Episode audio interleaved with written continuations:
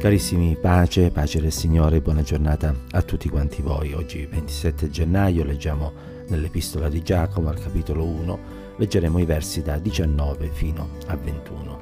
È scritto, sappiate questo, fratelli miei carissimi, che ogni uomo sia pronto ad ascoltare, lento a parlare, lento all'ira, perché l'ira dell'uomo non compie la giustizia di Dio. Perciò, deposta ogni impurità e residuo di malizia, ricevete con dolcezza la parola che è stata piantata in voi e che può salvare le anime vostre. C'è un invito innanzitutto che viene presentato da parte di Giacomo, e cioè la prontezza ad ascoltare. In un mondo dove tutti vogliono parlare dove quando qualcuno comincia a parlare c'è sempre qualcun altro che lo interrompe o prova a sovrastarlo con le proprie affermazioni e con toni di voce aggressivi e delle volte arroganti, in un mondo, dicevo, caratterizzato da queste attitudini, il cristiano si distingue anche in questo. Siamo persone che abbiamo imparato ad ascoltare, perché ascoltare l'altro ci aiuta a capire i pensieri, i bisogni, delle volte anche eh, le preoccupazioni che ci sono nella vita. E Dio ci aiuti a saper ascoltare. Questo naturalmente a cominciare dalle nostre famiglie, saper ascoltare in quanto genitori i bisogni dei nostri figli, ma se siamo figli saper anche ascoltare le indicazioni e le istruzioni sagge che magari ci vengono impartite dai nostri genitori.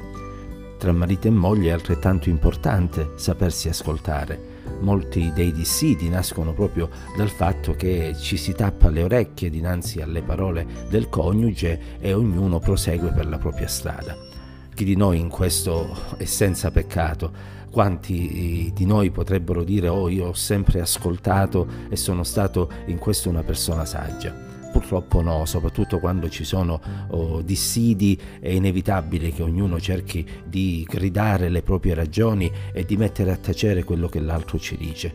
Ma il Signore ci aiuti, ci aiuti ad essere saggi, ad essere pronti ad ascoltare. E questo vale anche nelle relazioni che ci sono nelle comunità cristiane bisogna saper ascoltare, essere pronti ad ascoltare e lenti nel parlare. Cioè bisogna saper aspettare che l'altro finisca di esprimere le proprie idee e poi dopo aver magari riflettuto e ben ponderato le parole che si stanno per dire, cominciare ad esprimere la propria opinione. Oltre che lenti nel parlare, bisogna essere, così Giacomo ci consiglia, lenti nella, nell'ira eh, oggi si è molto istintivi, si tende a dar sfogo a tutto quello che passa per la testa e addirittura questo viene presentato come un punto di forza. Una volta qualcuno mi ha detto che chi non ha carattere eh, non reagisce, eh, ma la parola di Dio ci dice qualcosa di diverso.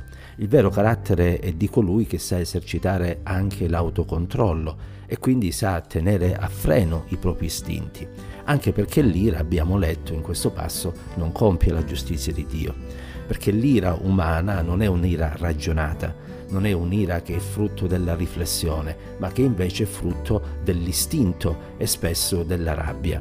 E questo fa sì che agendo nell'ira possiamo andare contro le cose giuste e non è raro che ci capiti di passare magari dalla parte della ragione alla parte del torto.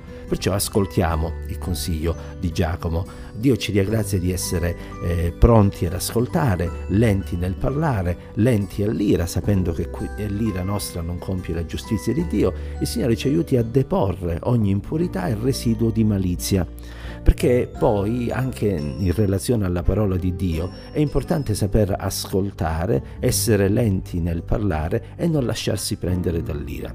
Sì, perché se noi deponiamo impurità e malizia, noi riceveremo con dolcezza la parola che è stata piantata in noi.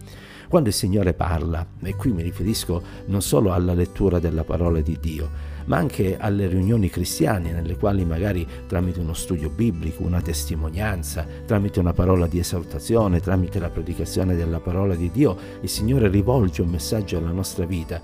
Dio ci dia grazia di saper ascoltare e non essere sempre pronti ad accusare chi ci sta parlando eh, delle volte ci verrà da dire parli proprio tu o da che pulpito viene la predica.